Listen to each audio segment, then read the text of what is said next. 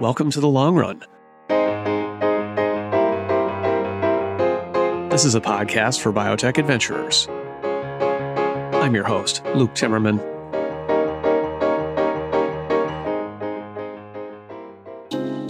Today's guest is Shehnaaz Suliman. Shehnaaz is the CEO of Menlo Park, California-based Recode Therapeutics. Recode is working on lipid nanoparticles to improve the delivery of genetic medicines. These little packages have made it possible to deliver billions of messenger RNA COVID vaccines into people's arms, saving millions of lives. It's been 2 decades of hard work. The strides ahead in delivery have fired imaginations of how to do even more. Recode is based on technology from the lab of Daniel Sigwart at the University of Texas Southwestern in Dallas, where he and colleagues have worked on a 5th biochemically distinct lipid, in addition to the 4 commonly used in Moderna's COVID vaccine, to allow for targeted delivery to tissues and to bypass the liver where so many lipid nanoparticle-delivered therapies end up. Recode raised a $120 million Series B extension in June of 2022, and that money will help advance the work into clinical trials. The first application is with mRNA constructs delivered via aerosol to the lungs. The company is starting with primary ciliary dyskinesia and has another program for cystic fibrosis. With new therapeutic modalities, whether it be antisense, RNA interference, or messenger RNA among them, one of the key lessons of biotech history is the importance of getting delivery right. It usually takes longer and requires more creativity than most people expect at first. Shehnaaz comes to this opportunity after overcoming some significant obstacles in life. She grew up in apartheid-era South Africa. She fought against injustice. She saw medicine as a field in which she could address health inequities. She went on to a career in the pharmaceutical industry, and one of the things she did there was work to make life-saving HIV medicines more accessible around the world. Today, she's using her platform as a biotech CEO to speak up in defense of women's reproductive rights, and she's making policies at her company consistent with this view. She's part of a new generation of biotech leaders who choose to speak up on issues of the day that she believes are integrally linked to the mission of biotech, the treatment of disease and the alleviation of suffering and death. Now, if you enjoy listening to shows like this on The Long Run, you will love a subscription to Timmerman Report. This is where you can read my in-depth reports on the most interesting startups in biotech, companies like Recode. You can also get my regular Friday Front Points column that concisely covers the issues of the week, plus insightful coverage of current topics in biotech from a rotating cast of contributing writers. Individual subscriptions are available on a monthly, quarterly, or annual basis. Discounts are available for group subscriptions. Go to timmermanreport.com and click on subscribe for more. And for sponsorship opportunities on the Long Run podcast, group subscriptions to Timmerman Report, or to inquire about bringing me to your company for a speaking engagement, see my business development representative, Stephanie Barnes. She's at stephanie@timmermanreport.com. That's Stephanie, spelled with a PH. Now, please join me and Shehnaaz Suliman on The Long Run. Shehnaaz Suliman, welcome to The Long Run. Thank you. So, Shehnaaz, I'm excited to have you on the show today because you're squarely positioned in one of the big, I think, underreported stories of biotech innovation of the past couple years, and that is delivery. And, you know, the funny thing is, like, I think there's a saying in real estate, you've probably heard, location, location, location. And I think in biopharma, maybe sometimes I should tack this up on my office wall. It's delivery, delivery, delivery. We don't talk about it enough. It's really, really important. Completely agree. I think, Luke, we are on the cusp of a bright future for genetic medicine, and delivery is really the key to unlocking that future. And that's why I'm really excited about some of the work we're doing here at Recode, where we are pioneering a novel delivery platform. It happens to be a lipid nanoparticle platform that can deliver just a wide array of genetic cargoes to organs and cells that were previously unreachable. I like to think of ourselves as the delivery partner to the world, building on the successes of COVID vaccines to go beyond vaccines and beyond the liver.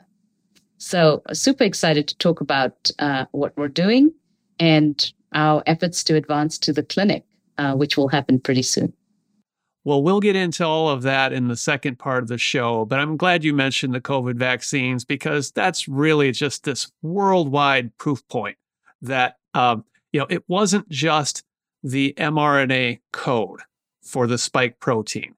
It's the fact that people over the years had figured out a lipid nanoparticle delivery system that allowed the pharmaceutical industry and its academic collaborators to overcome that historical challenge with getting the mRNA into the cells without them being chewed up and destroyed by, immune reactions. And these lipid nanoparticles just don't get the credit, the glory. It was a critical enabling technology that made those vaccines the success that they have been. It truly was, Luke. And I think the mRNA piece was also underappreciated. If you think about the decades of scientific innovation that went into optimizing just the mRNA piece until, the finding of an exceptional use case in the form of COVID vaccines to really demonstrate to the world the importance of genetic medicines, coupled with the co-packaging to a lipid nanoparticle carrier, which was absolutely essential to enabling the mRNA to be sustainable, deliverable, and actionable. I think it's fascinating that this whole language around genetic medicine has actually made it into lay people's vernacular. Because now, even when I speak to, people in my family who have no idea what we do in biotech, they seem to get that it's mRNA and it's packaged to something else. I think the challenge now is to think about where we go from here. Yeah, it's a really interesting confluence, both with the chemistry of the nucleic acids and the delivery package. And for people out there listening who've heard of CRISPR, if you've heard of gene therapy, these are critical enabling technologies that are going to help pave the way for all of those things. Okay, so we'll get into more about your specific idea on Recode and how you're going to apply some of these tools later. But I want to start with a little bit about you. Where are you from originally, Shehnaaz? I am from South Africa. So a proud South African, born and raised in a tiny neighborhood in the Cape Flats, which called Athlone. And I, was a child of apartheid in the sense that my family were anti-apartheid activists. I attended high school right in the heat of the mass democratic movement, spent a lot of time protesting for Nelson Mandela's release, and it'll become obvious later why he is my iconic leader. It was a crazy time for South Africa, and we were in the eye of the storm. Now you say Cape Flats. I'm sorry, I don't know the geographies that well. Is this Cape Town? It is Cape Town, but it's kind of, we joke about it because it's the backside of that beautiful mountain called Table Mountain. The front side looks more like the French Riviera. The backside is unfortunately where so-called non-white families were relocated to when the Group Areas Act was put into commission that essentially segregated communities and said, this is the area in which you will live. So the Cape Flats is sort of a very flat, barren wasteland on the backside of the mountain, and it's where communities were kind of relocated to. And but it became, even though the landscape is fairly barren, it became a very vibrant community with all these communities of colored, so-called black, so-called non-white people coalescing together to essentially rebuild, community infrastructure, and a real sense of cohesion, even in the face of apartheid. Now, where were your parents from and how did they end up coming to South Africa? Yeah, it's an interesting story, Luke. We are, fifth generation Asian and Malaysian immigrants that, well, immigrant might be overstating the case, but were brought as indentured laborers really to work on the plantations in South Africa back in the 17th, 18th century. And so we are kind of fifth generation derivatives of that system. And, you know, it's interesting because I don't have a lot of ethnic roots and ties to Malaysia and India because my cultural identity is South African and around the identity politics in the anti-apartheid movement. But of course, we retained, you know, some of the cooking and maybe a bit of the language and, you know, the cultural heritage associated with those communities, but a new form of that. So, you know, we have the Cape Malaysian community, which is very distinct from a traditional Malaysian community. We have some of the Indian roots from way back when, but a different version of that. I think perhaps, you know, secular and a little bit more, again, tied to our cultural identity in South Africa and the time period within which we grew up. Interesting. So you're not a child of privilege. What did your parents do for a living when they were not protesting the apartheid regime?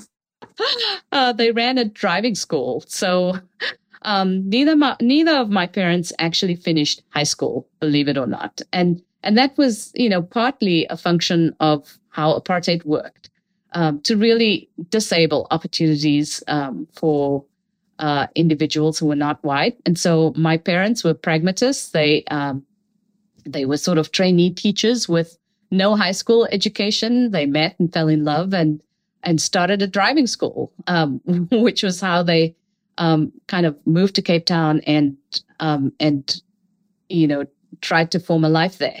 And so, you know, my whole life has really been about sort of a textbook case of educational opportunities, transforming the opportunity set that was available to me because it did not come from, you know, my parents through no fault of their own.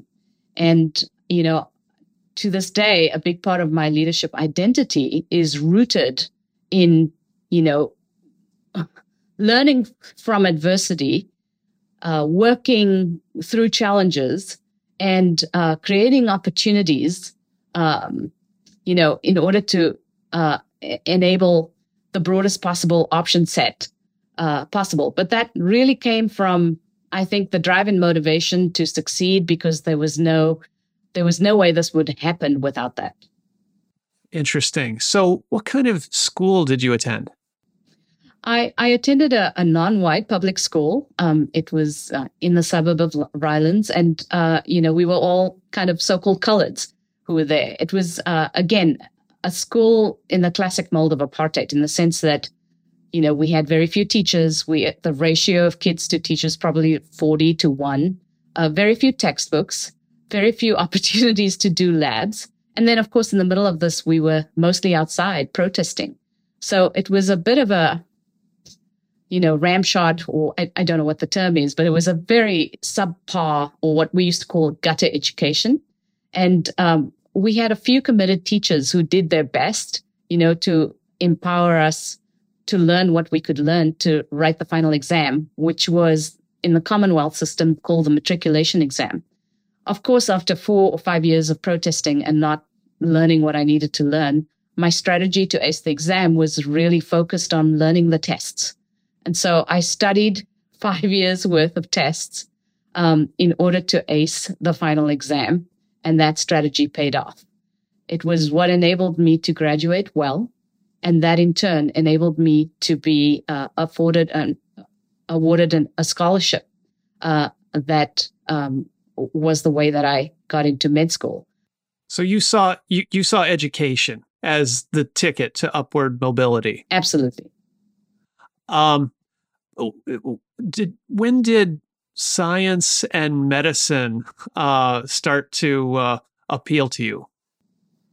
Early on, Luke, because we were doing a lot of volunteer work in the townships in South Africa, you know, in soup kitchens, you know, going in to provide, you know, just kind of basic food services, even when I was in high school. And often we'd show up and, you know, the rains had come. And of course, there was no running water and electricity in these townships. And people would queue up for miles, you know, kids bare feet in muddy waters for a cup of soup. And sometimes mothers with babies on their backs who were coughing and were obviously ill. And, you know, I said to these mothers, wait, like, should you not take your child to a doctor? And she said, well, you know, often the answer would be, we don't have the money to do this. And so one of the key things I did when I got to med school was participated in mobile clinics and start to, you know, create the opportunity for mobile clinics with student doctors to go into these townships to provide some basic primary care services. So it was really, I think, the spark for access and the ability to provide access to basic healthcare services started, you know, early on from, you know, firsthand experience with seeing how people, when denied those opportunities, suffer because of it, and how somebody else needs to step in to fill the gap. So you went to medical school locally there in Cape Town, is that right? Correct. Okay, so how did you afford this? Through a scholarship. So I was fortunate to win a scholarship that paid for my entire medical school education. It was actually a really fantastic scholarship. There was only one. It was called the Anglo American Open Scholarship. There was one in the country, and I was extremely fortunate to win it. And part of the reason why they gave it to me, or at least as I was told at the time, was because things had started to change politically. And there was a sense from the business community as well that they needed to be supporting leaders of the future. And because of my work in the anti-apartheid movement, because of, I guess, my, you know, demonstrated tenacity and a clear vision that I had to go to med school and then ultimately work in public health, or at least affect change at a level that was macro rather than micro. These were part of the reasons why I was fortunate to be the recipient of the scholarship that then took me through the first phase of the journey and med school. Okay. So you went to medical school, but it sounds like early on you were thinking of a broader, like painting on a broader canvas of macro impact in public health, seeing those social issues that you described, rather than being a classic clinician who lays hands on one patient at a time and has impact that way. Absolutely. There was no question in my mind that the kind of impact that I wanted to have was beyond just one patient. What kind of experience did you have there in medical school? It was a really interesting one. First and foremost, it was academically really tough because you had these kids, well, I think something like 20% of the incoming class was comprised of non-white kids who had been self-funded, but who had had a gutter education in high school. And 80% of the class were so-called white kids who had had the equivalent of a first world education. So here we were thrown together in this milieu, which was interesting culturally, but also from the point of view of, you know, diversity and access to education and what had come before. And so we really struggled. There was no special commendation made for the kids that had come from townships. And we struggled to catch up on kind of the first 3 years of pre-med because we just hadn't had the opportunity to learn what we were supposed to learn. So it was incredibly difficult. I would also say from the point of view of social cohesion, many of the kids in our class had absolutely no concept of what it had been like protesting in townships, having the tanks roll in, being tear gassed, having guns pointed to your head for the sake of an ideal. There was just no shared experience. So we had to do a lot of like bridge building to enable us to succeed in teams, in classes, because there was so little common and shared understanding of where we had come from. But it took 6 years and eventually we got there. And the best, I guess, surrogate marker of the fact that that experiment was successful was that when I arrived on the scene, I was branded as a firebrand. Of course, I asked questions about access and treatment and mobile clinics and what we were doing to provide services to the townships. And so people very much saw me as a firebrand. When we graduated our senior class, they asked me to give the commencement speech on behalf of the class. And that to me was a telltale sign that we had in fact built trust that we had developed a shared understanding of where we were as a country and a nation, and that we, in the medical school class, had developed a clear-eyed view of what we could do to make things better. That's really amazing. What year was this that you gave the commencement? This was 1995. Okay, so this would have been after Mandela had been released and had become president. Is that right? Exactly. We had our first democratic elections in 1994, and this would have been 1 year later. Okay. Wow, that is really quite a story of grit. I guess we'd call it that, tenacity, overcoming some real obstacles. That's pretty inspiring. Okay, so you graduate, and then what? Then I do a residency. And ironically, it ended up being in a gold and diamond mining hospital. And part of that was just sort of pragmatic. My scholarship was from Anglo American De Beers, the diamond mining company. And part of it was they had a great little hospital, which was a private hospital right in the dead center of the country, a place called Balcom, which was the referral hospital for a lot of the diamond mines. There were 5 interns. It was a 700-bed hospital. It had the benefit of being sort of a little bit better funded than the public hospitals, with the ability to have, one-on-one support. Unfortunately, that's not quite the way it worked out. Even though apartheid had ended, there was still a deep divide in the mining industry between black mine workers that did all the menial labor and white mine managers who managed them. And remember that in the 90s, and maybe still to this day in South Africa, the mining industry tends to be a magnet for neighboring workers from, African countries like Botswana and Lesotho, Namibia. And so a lot of unskilled labor came into the country to support the work in the mines. And of course, that meant that these poor mine workers were subject to a lot of exploitation. So there again, the activist in me rose because simple things like providing toothbrushes to mine workers was something that was not on the agenda of the mining management. Providing medication in the languages of the Sotho and Zulu and Tswana people who came instead of English and Afrikaans. And a lot of these folks, unfortunately, did not have the benefit of even a primary school education. But I would say the most important thing that I learned in the mines came from the fact that the HIV epidemic had hit South Africa really hard. You can imagine the dynamics around migrant laborers living in single-sex hostels, sleeping with the same commercial sex worker who, if he or she happened to be infected with HIV, spreading that like wildfire, having them go to their homes in the rural areas, infecting their wives, and whole families being wiped out. We didn't have access to any medication at the time. AZT was not even available. And so one of the most profound experiences I had as a treating clinician was living through the epidemic of HIV/AIDS in South Africa, treating patients, having no access to treatment, seeing patients die on my watch, and realizing the importance of innovation, not just in the developed world, but in the developing world, and the importance of making treatments available as broadly as possible. Wow, that must have been really frustrating in the late 90s as we were beginning to get the first generation protease inhibitors for HIV here in the US. But yeah, we've learned a lot about unequal access since then, continues to rear its head.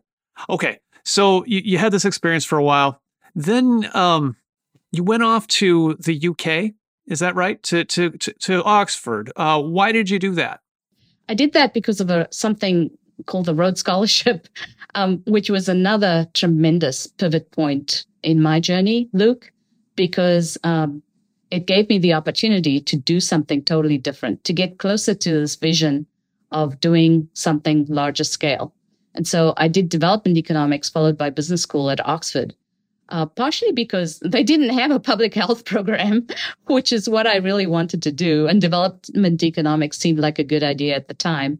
and then an MBA because I was a pragmatist. And I had, while at Oxford, developed this keen sense of there's this industry out there called biotech doing fantastic, innovative work. And wouldn't it be wonderful if I could be a part of that, and then could think creatively about how to enable the dispersion of, innovation quite broadly. How did you even become aware that there was this amazing thing called biotech? Well, partially through the bankers. And so my entry point into biotech happened via a whistle-stop tour of investment banking. Bankers had been recruiting at Oxford. Lehman in particular was very keen on building their healthcare investment group. Maybe part of that had to do with Fred Frank and his influence, which was widely felt still. And also part of it was just a concerted effort by banks to specialize and, build up divisions with the kinds of skills and backgrounds that were more than just pure financial. It makes a lot of sense now. And now, of course, we expect all of our bankers to know all of the science. But I think in that period, it was just the beginning of the kind of the realization that really it is about the science. The science drives the value, and it's really important to have,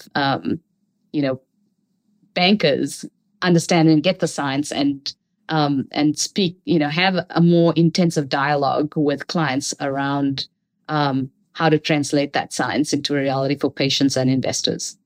Okay, so the years we're talking here, late 90s, early 2000s? Yeah, so now we're talking 2000, 2001. 2001 was when I spent a summer with Lehman. Okay, so this was, Human Genome Project in the news. Lots of, stock valuations are surging. Lots of new people interested in all this new personalized medicine that we thought was coming. And maybe took a little while longer, but it's coming. Okay, so you did a while in work in investment banking, but then you went over to industry. Why did you want to work internally at companies developing the medicines? So my first job in industry happened with Gilead. You may recall my experience in the mines with HIV. Gilead at the time was a powerhouse developing a one-pill once-a-day regimen for HIV that would completely transform the landscape of HIV treatments. I actually applied for the job to run the Access program at Gilead, which was a program focused on enabling developing world access to treatments. As part of the interviewing process, I met with a number of leaders at Gilead, and they said, actually, we really need you in corporate development because we're trying to diversify away from HIV into newer therapeutic franchises. So how about you join our corporate development group? And oh, by the way, you'll still be able to work on access. So it seemed like the best of both worlds. So I was able to marry my passion for access with my passion for furthering innovation and played a significant role in helping Gilead think through and execute their diversification strategy beyond HIV. So I spent 5 or 6 years at Gilead, leading or co-leading investment thesis and subsequent acquisitions of a number of companies that lay the groundwork for the future of Gilead beyond HIV. One of the most important things I did at Gilead was execute our mission to make HIV therapies available to the developing world. I flew to India and negotiated deals with Indian generic companies to enable them to access the technology transfer from Gilead to make one-pill once-a-day regimens. Before we did those deals, there were about 30,000 people in the developing world that had access to treatment. After those deals, when last I checked back with the Gilead team, we have something like 12 million patients in the developing world that now have access to life-saving HIV meds. That's awesome. Now, what was the difference in price? Like, there was a price in the United States, and then there was a price in the rest of the world. And I know that this came down a lot. How much? At least tenfold, and I think now probably closer to 20-fold. And that was a factor, Luke, of two things. The one was giving the license to as many Indian generic companies as humanly possible. And the second was incentivizing these companies to do well in the developing world with as broad access as possible, in exchange for which they may or may not have access to some of the business in our commercial markets. It acts as a wonderful incentive to enable these generic companies to drive approvals through countries in Africa, in Latin America, in Asia, and prove to be very successful. This is a technology transfer agreement, which others can follow and have, in your sense. Still allows the drug to be sold for something like $1 a day or less at an affordable price. And that still leaves some room for a profit margin for the local partner. Exactly. And the other piece of it that was critical was that PEPFAR had subsidized the costs of these medicines in the developing world to countries that were willing to play ball. And so through U.S. funding, governments were able to subsidize the price already low price of making these medicines widely available to their populations. So it was really a win-win strategy. I would say on the disincentive side, these were pulls that were made with a different trade dress, completely different from our commercial markets. We were very strict about enforcement and made it clear that should any of those pulls make their way to our commercial markets of interest, that the deals would be terminated. It proved to be a sufficient enough deterrent that we never really experienced that problem.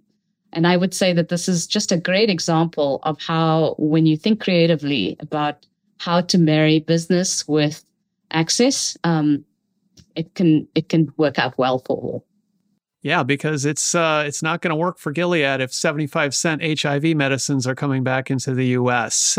They need to be rewarded for the innovation in the first place for a period of time. Absolutely. That's how the economics of our industry work. I will say, though, that it was a terrific blueprint that then served as the template for how to do access in HBV, in HCV. Gilead followed the same model.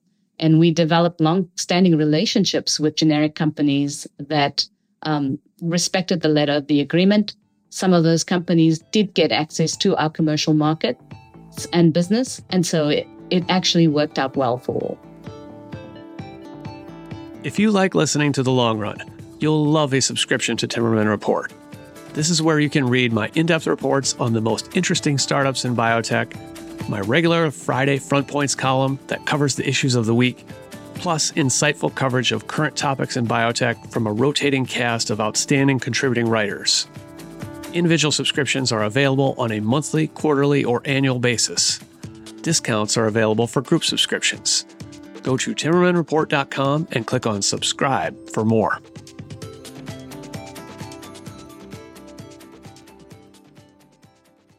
Okay, so you're early in your career, you're learning the ropes of business development, in addition to market access, flying around the world, all these issues. What was the next challenge you took on? I ultimately decided to leave Gilead to work at Genentech because they offered me the opportunity to do early stage drug development. I had always felt that, real scientific value inflection happens when we achieve early proof of concept, and, started to have conversations with Genentech, and this was around about the time that Roche had acquired the company. So it was actually right after the acquisition, but had known enough people that had gone there and had heard great things about the culture, about the way that teams were put at the center of drug development. And, just Genentech was still very much a powerhouse, not only in oncology, but also in immunology, in neuro, in a number of therapeutic areas that were just super interesting. And so I joined Genentech's, in fact, GRED, the Genentech R&D organization, as a project team leader and group leader, overseeing, along with someone else, along with three other people, in fact, the portfolio of early development projects. And this was everything from pre-IND to end of phase two. It was probably a portfolio of around, 30 or 40 molecules, small molecules, antibodies, across onc, immunology, CV metabolism, neuro, ophtha, and specialty care. So very broad portfolio. And the primary goal here was to really learn drug development. It was the best surrogate for drug development. I ran several projects over a period of 6 years, the most notable of which was an anti-A-beta program that became part of a large prevention initiative study that ultimately didn't succeed, but was quite revolutionary at the time. And oversaw a number of project team leaders that also ran several programs across the portfolio. It was just a terrific time to be at Genentech, to see that the culture at GRED was still very much intact, to learn drug development and the concept of teams developing drugs, and to be ensconced in a totally different culture. Now, was this before or after the merger with Roche? It was just after. So it was an interesting time for Genentech. But honestly, it was a textbook case of a merger done well. It was so interesting to see. And, having done a few of these at Gilead and understanding the issues with post-merger integration, it was fantastic to see how well both sides respected each other's capabilities and how the leaders of both organizations, both Roche and Genentech, managed through the post-integration. Wow. Okay. So here you got experience at a couple of the iconic companies of the industry. You're there in the Bay Area. This whole, you talked earlier about the influences of your social and environmental milieu in South Africa. Well, now you're in a completely different place. There's all this entrepreneurial dynamism for biopharmaceuticals happening all around you. So how did you end up making the move into smaller companies and senior management? Yeah, I mean, in some ways, Luke, it felt like a natural progression, although that may not seem evident at face value. And part of that is because I think I have, I'm an entrepreneur by nature. It's in my DNA. I mean, moving from South Africa to the UK, to the US, to different companies, to Gilead versus Genentech, which were very different, both very successful, but both had a very different orientation. It just felt like the right time to do something a little bit more entrepreneurial. And, science was at the basis of kind of that decision, but also the ability to add value on day one was really important to me. So when I went to Theravance with Rick Winningham, it was very clear that they needed to do something transformational with the JAK inhibitor program in order to leverage the science in immunological indications. And I knew that I could probably foster a great partnership with someone, and did, with the global leader in immunology, Janssen at the time, and, help with portfolio optimization and start to think about where to place bets. So that was just a terrific opportunity to do that in a small setting, in a business development capacity, but also leveraging some of that great drug development experience from Genentech. That then led next to Alector, an immunoneurology and immuno-oncology leader, I had a much bigger scope of influence around, kind of setting strategy, again, thinking about deal-making very intentionally. We did an exceptionally large deal with GSK with $700 million upfront, which really anchored the company very well financially, and also allowed us to do lifecycle planning around our lead compounds, the progranulin franchise, and also place some bets on immuno-oncology and set the company up for success. So these were just some examples of, opportunities to go to a place, do something fairly transformational that affected the growth trajectory of these organizations and, ultimately left them in what I hope others will agree, in a better place than before I joined. Yeah, Alector is an interesting company. I covered it in its early days and actually featured the then Chief Business Officer Sabah Oni on a previous episode of The Long Run. Spoke with him and Arnon Rosenthal at the time, and he was the CEO. You were the president, I think. Yes, is that right? Okay, but now, how did you come to the opportunity there at Recode Therapeutics? And what was your first reaction when you became aware of this new opportunity? I would say that, like you, Luke, I like to follow the trends and the science and, I knew that my next thing after Alector would have to be something that had that sort of transformational allure and with good people and a good team and, solid science and the ability to clearly see a path to, to patients and to ultimately to value creation. And I, from following the literature around genetic medicine and the happenings, the companies that were getting funded, COVID and what that meant, the approval of the vaccines, it became clear to me that the future of genetic medicine really depended on delivery and the time to facilitate novel and innovative delivery is now.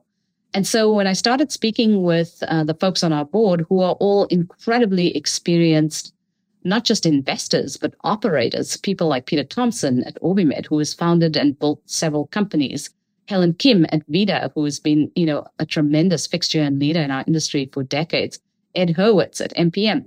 These were immediately the sorts and the phenotypes of people that I gravitated to. And when I started to interact with the Recode team, it became clear to me that they too, that we shared some DNA around our overall approach. The science here, of course, is superlative. It comes from the lab of Dan Sigwart, who was a protege of Bob Langer's. So I would say it was the confluence of, terrific science against the backdrop of a time in which genetic medicine maybe is a coming of age with a terrific team and an incredible board who were all, super supportive and who really got it, that ultimately attracted me to Recode. So these conversations were happening about when? 2021? Yes, this would have been at the end of last year. So around about middle to late last year is when I started to engage with the team. And initially it was really just, learning about the technology and the science, getting to know people. Actually, I was contemplating potentially taking on a board role at Recode, and that was part of the kind of entry point into the dialogue about the team and the science. And we had just some fantastic strategic jam sessions with the team, with the board, which were all just so invigorating. And I think, from that, my interests continue to grow and grow. And in the end, it really felt like the right fit at the right time. And I've just been so thrilled to come for you to come in as the CEO, full-time, hands-on. Okay. Not just a board member. Correct. Yeah. Okay. Can you say a little bit about where the company was at this moment in time when you came to work there? Had it been around a few years? It had, yeah. And how much funding had gone in and how far along was the technology? Right. So I'd say that, the new Recode, and I'll explain what that means in just a moment, was founded in March 2020, so a couple of years ago, bringing together synergies between mRNA expertise, which came from a predecessor company called TranscriptX, RX, and the selective organ-targeted lipid nanoparticle platform, which came from the old Recode, the Recode that was based in Dallas. So the board and the team sort of had the idea that it was really a confluence of these technologies coming together synergistically, which would make for a better company. So that the new Recode, if you like, came together in March 2020 and was anchored by an $80 million Series B, which actually was concluded in October 2021, so just before I joined. I would also say that, the insights that had led to Recode's game-changing SORT LNP technology have actually been a decade in the making. And this is really, again, from the founder, our scientific founder on the LNP side, Dan Sigwart, who had the scientific vision, long before LNPs became fashionable, and the courage to try something different. And that was breaking away from conventional thinking about, you know, just optimizing a 4-component LNP, but to add this biochemically distinct 5th lipid to it. So the science was decades in the making. The companies came together in you know, a few years ago, bringing together these two technologies to basically engineer a best-in-class platform. And when I joined, our lead programs, which are inhaled formulations of mRNA, were just starting to kind of move toward the clinic. And so it was a great time for me to come in and drive that transition from preclinical to the clinic, but also to think about our expansion and diversification strategy around the platform.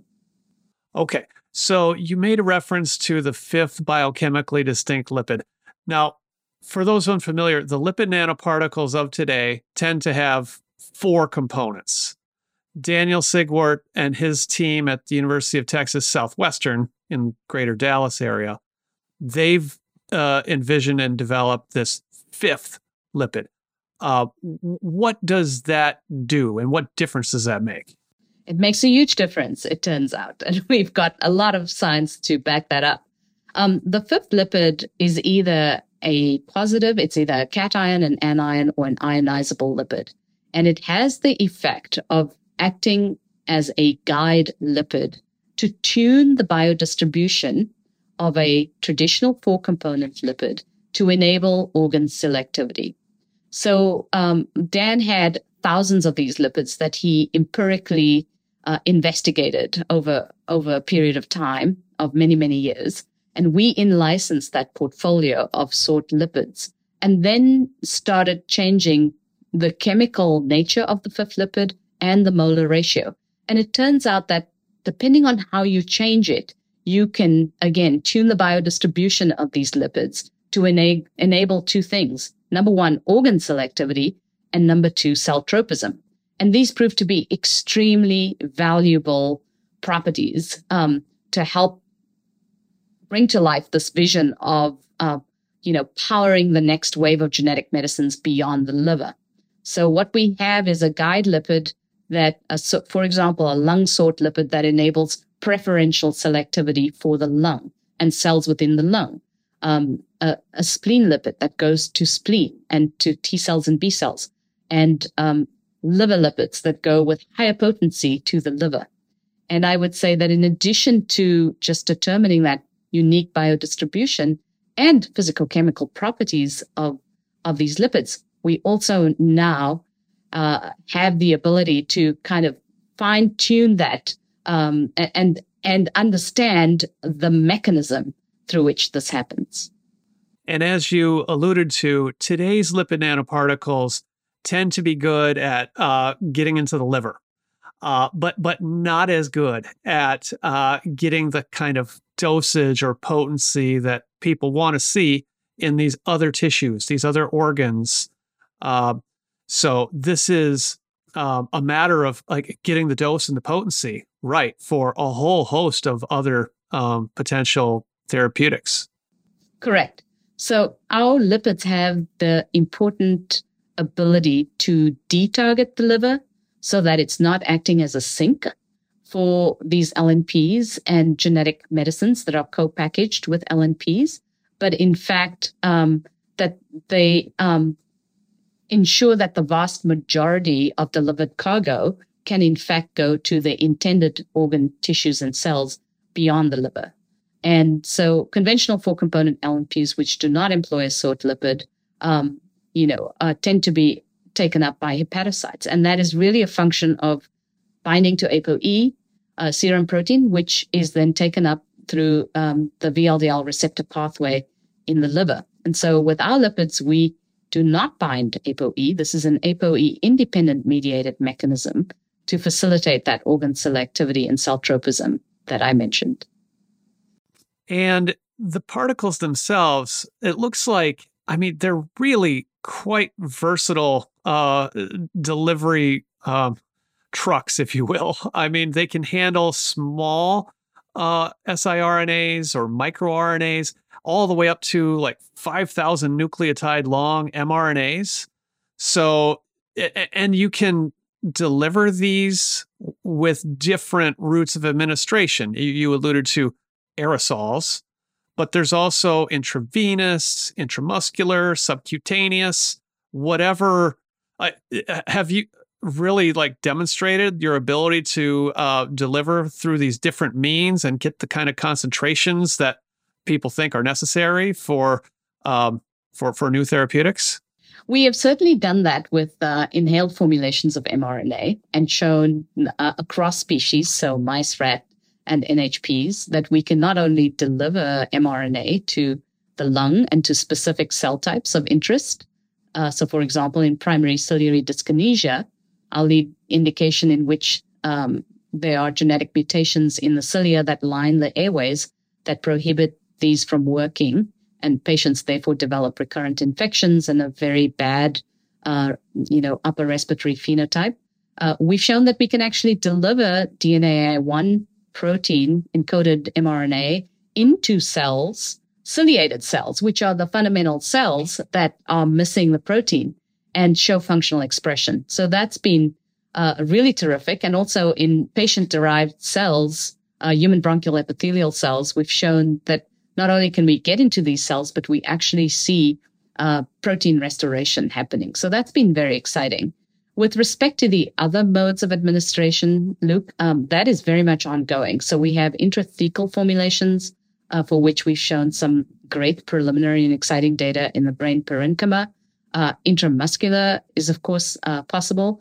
And intravenous formulations that will be used, I think, for gene correction. So for looking at co-packaging, next generation gene editing technologies to enable us to have a more systematic approach around fundamental gene correction, but with a SORT lipid that is targeted to the specific organ that is either missing the protein or is important, cell types that are important to target for fundamental gene editing. Okay, so some of these other routes of administration are a little bit further back in the pipeline. Well, stay tuned on that. But for now, the lead programs are aerosol in nature, targeted to the lungs, and specifically you mentioned cilia. Now you also have a program, I believe, for cystic fibrosis, where you take the gene, the mRNA for making the CFTR protein, and you get that delivered where it most needs to go, into the lung and certain cell types. Where's that program at? Absolutely. And so there too, we have leads identified. And the next step is to identify development candidates that we will take into the clinic.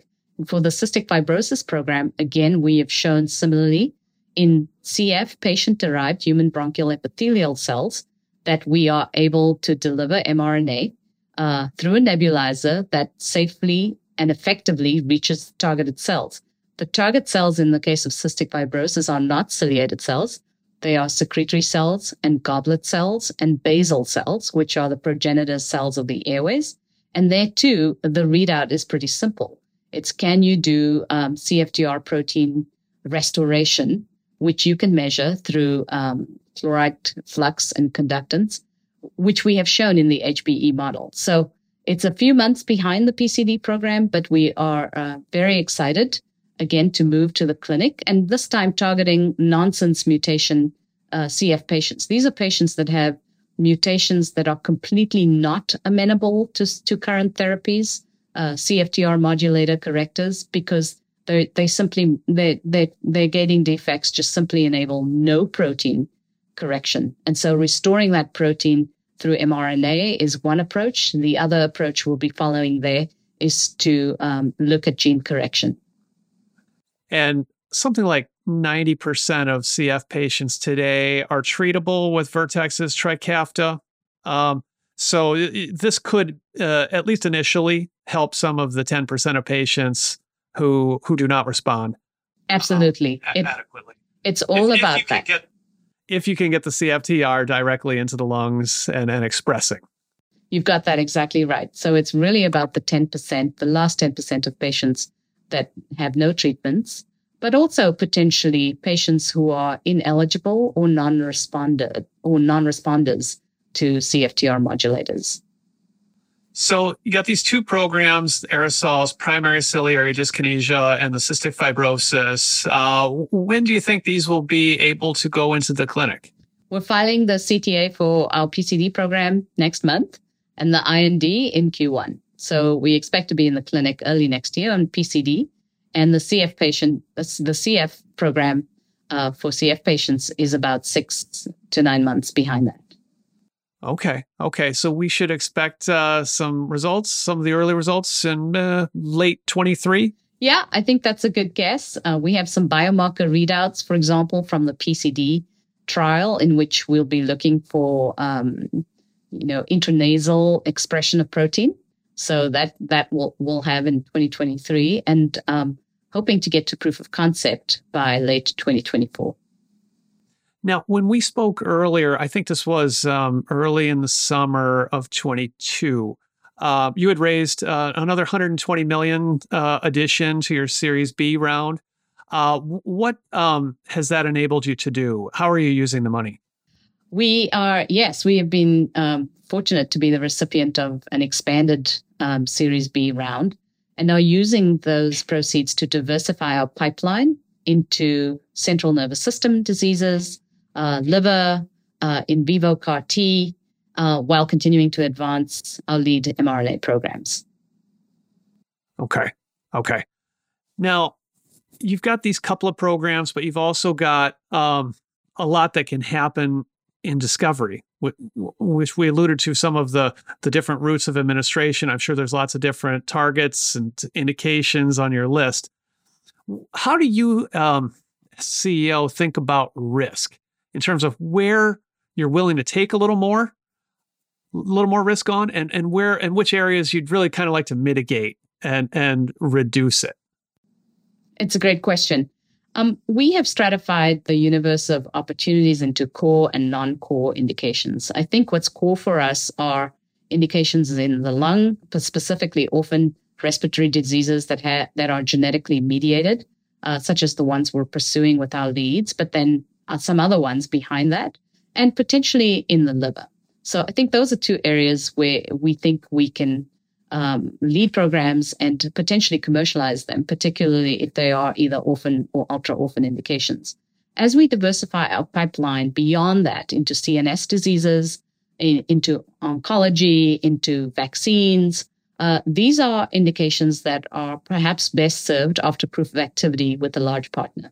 And so we're in an active dialogue with potential pharma partners when we are, as a platform company, but also when we have data, we'll really look to diversify by partnering those larger indications with pharmaceutical partners. The other piece of this, which is really interesting, Luke, from a licensing perspective, is this concept of doing technology synergy partnerships. We have optimized mRNA, but our superpower is really delivery, which means that we are aptly positioned to be a delivery partner to a vast array of cargoes that are out there. And that's everything from mRNA, tRNA, siRNA, to next generation gene editing technologies like prime and base editing. So it is our great hope that we will continue to do these tech synergy evaluations, either as pilots or under MTA, to determine what is the optimal combination of a best-in-class gene editing technology, for example, with a best-in-class lipid nanoparticle delivery technology like the one we have. And through doing that, this will enable access to a wider range of target cell types, hopefully in a predictable and programmable fashion, but also with the ability to get there quicker, to accelerate the pace of innovation, to gene correction, to seeing the possibilities because we've optimized it, than what we would have been able to do individually. So it sounds like there will be programs that you will want to retain for in-house development purposes that maybe you work with a big partner on, one of the ones you mentioned. And then there's others that are going to be more non-exclusive kind of deals where you just license out the delivery technology and let someone else run with it, do what they can, and you get a royalty, but you're not like directly involved. in the development. Less of a royalty than a profit share. So a co-development, co-commercialization type construct, because I think both components will be equally valuable to, again, accelerating to the point of proof of activity or proof of concept. So this is really an equal shared co-co kind of structure. Oh, okay. Well, so there's probably going to be, I guess my question then is about like how widely do you want to distribute this enabling technology? Is it something that you want to keep pretty close to like your people with their hands on in these co-co kind of deals? Or is it something that will be more broadly pushed out to the whole community? We're going to start small by being very thoughtful and selective around who we end up with as our tech synergy partner. But I think once we've established, definitive proof of concept, the possibilities then grow from there. So I would say it's just important to be strategic in the choice of those initial tech synergy partnerships. It really is ultimately, as it always is, about the science and being able to show that the platform can in fact enable a next generation technology in a much better way than a conventional LNP would. Once we've got that down with an initial primal base editor, I think it opens up the world of possibilities around other things that we could do. Yeah, I guess it does help if some of those early use cases are successful rather than disseminated widely. And then you hear stories about how it didn't work or it was toxic here or there, and it can set back the whole field. Yes, indeed. And when you asked about risk, the way I think about that is multifold. There's the de-risking that happens with the platform, which will happen in two ways. The one is by proving that this translational science does in fact lead to functional clinical outcomes in the clinic, as we are doing with our lead programs and head toward the clinic. The other way is through validating the technology through showing enhanced, tech synergies through a partnership in which we can both present data that in fact shows that this is a much better delivery value proposition than some of the more conventional delivery vehicles out there. I think the third component has to do with safety tolerability and showing that, we are in fact de-risked from the point of view of safety, from the point of view of being able to redose and enable a treatment value proposition, which is currently not possible with, viral delivery, for example, in gene therapy. And you do seem to have a philosophy around publishing or presenting results. I noted that when we spoke before that you had a presentation at the American Thoracic Society where it wasn't just, oh, trust me, we have some cool new technology. It's, no, we have some data that we can present in front of a professional society and have people ask hard questions. Why do you do that? I'd say at Recode, it's a part of our values that, we want to generate audacious science, put patients first, and be evidence-based. And I think that we all know that that there are a lot of platforms that are getting funded these days, and it's a hotly competitive market, both on the cargo side as well as the delivery side of the equation. I think the only way to really cut through that is to deliver data that speaks volumes over hype. And so our approach will always be to be data-driven, to generate the data and to put it out there in a way that is credible and respectable. So I think part of that is just kind of the ethos of who we are as a company and how we go about our business. Part of it is we are working in fields that are, nascent in some ways. A lot of progress has been made, but we want to really push the boundary around what is possible. And the only way to do that, I think, is to be more transparent about learnings and opportunities that enable others to also make progress. Well, I always like being able to read the primary literature or read the poster when I can. So for whatever that's worth. Last thing, Shehnaaz, I wanted to ask you is I think this was shortly after you had raised your Series B. Clearly, you're at a very busy time. And then the United States Supreme Court issues this decision overturning Roe versus Wade. And you joined with some of your female biotech CEO colleagues in writing an op-ed, which I actually published on Timmerman Report. And I'll send that around to people who may not have seen it the first time. I'll put that in the show notes. But you took a stand for women in post-Roe America. Now, based on what you said at the top of the show about your upbringing as an activist, I mean, I suspect that may have had something to do with your willingness to do that. But, yeah, you know, and I also know that you as a company have operations in both California and in Texas, where the laws are different. Why? Now, it would have been easy for you to not say anything. You didn't have to. Why did you decide to write that piece? It's far easier to do nothing. And my whole life has been about not taking the easy route. From the early days in which we challenged apartheid and ultimately prevailed, look, it just simply doesn't occur to me that that should stand in the way of taking a stand, or indeed doing the right thing when it's obvious what that is to do. So I would say that, you know, it's a natural progression of kind of who I am as a leader. I think leadership courage is something we should all aspire to, and leadership empathy is something we should have more of in the world today. The erosion of basic rights around patient autonomy and privacy is important to us as an industry. As an industry dedicated to improving human health, we should stand united in our opposition to practices that curtail those rights. And as biotech leaders, I think it's important that reproductive healthcare be at the forefront of our mission.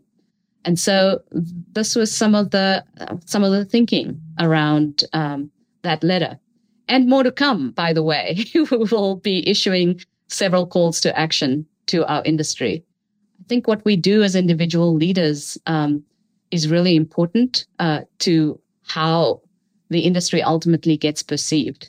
And if we take stands on important issues, and we further not just the industry's mission, but kind of stand up for what we believe to be important in terms of our call to action of healthcare for all. I think that will have numerous positive consequences for us all. Did you make any changes to company HR policy or anything like that after this decision was made? We committed to providing financial support and time off to our employees who needed to travel to obtain reproductive healthcare services, and have, facilitated a mechanism to enable that. And continue to be supportive. So after you published this this editorial, what happened next? Well, there was just a groundswell of support for this. A lot of inbound inquiries. We created a task force a task force of women who were committed to the issues, and I would say not just reproductive health issues, but women's health. Overall, and that task force is going to continue to raise our voices, both individually and cross-sectionally. And our goal will be to continue to maintain vigilance and, our efforts to collectively fight to improve human health for all. So the task force exists. You'll see some letters coming out from the task force. Again, calls to action. With some very specific, issued calls to action around reproductive health. But I think the goal is for this to be a mechanism through which to continue to take a stand, to raise our voices, and again, ultimately in service of improving human health for all. Really fascinating story. And thank you for sharing your journey with us today, Shehnaaz, on The Long Run. Thank you, Luke, for believing that it was worth sharing. Thanks for listening to The Long Run, a production of Timmerman Report. Pedro Rosado of Headstepper Media was the sound editor. Music is from D.A. Wallach. See you next episode.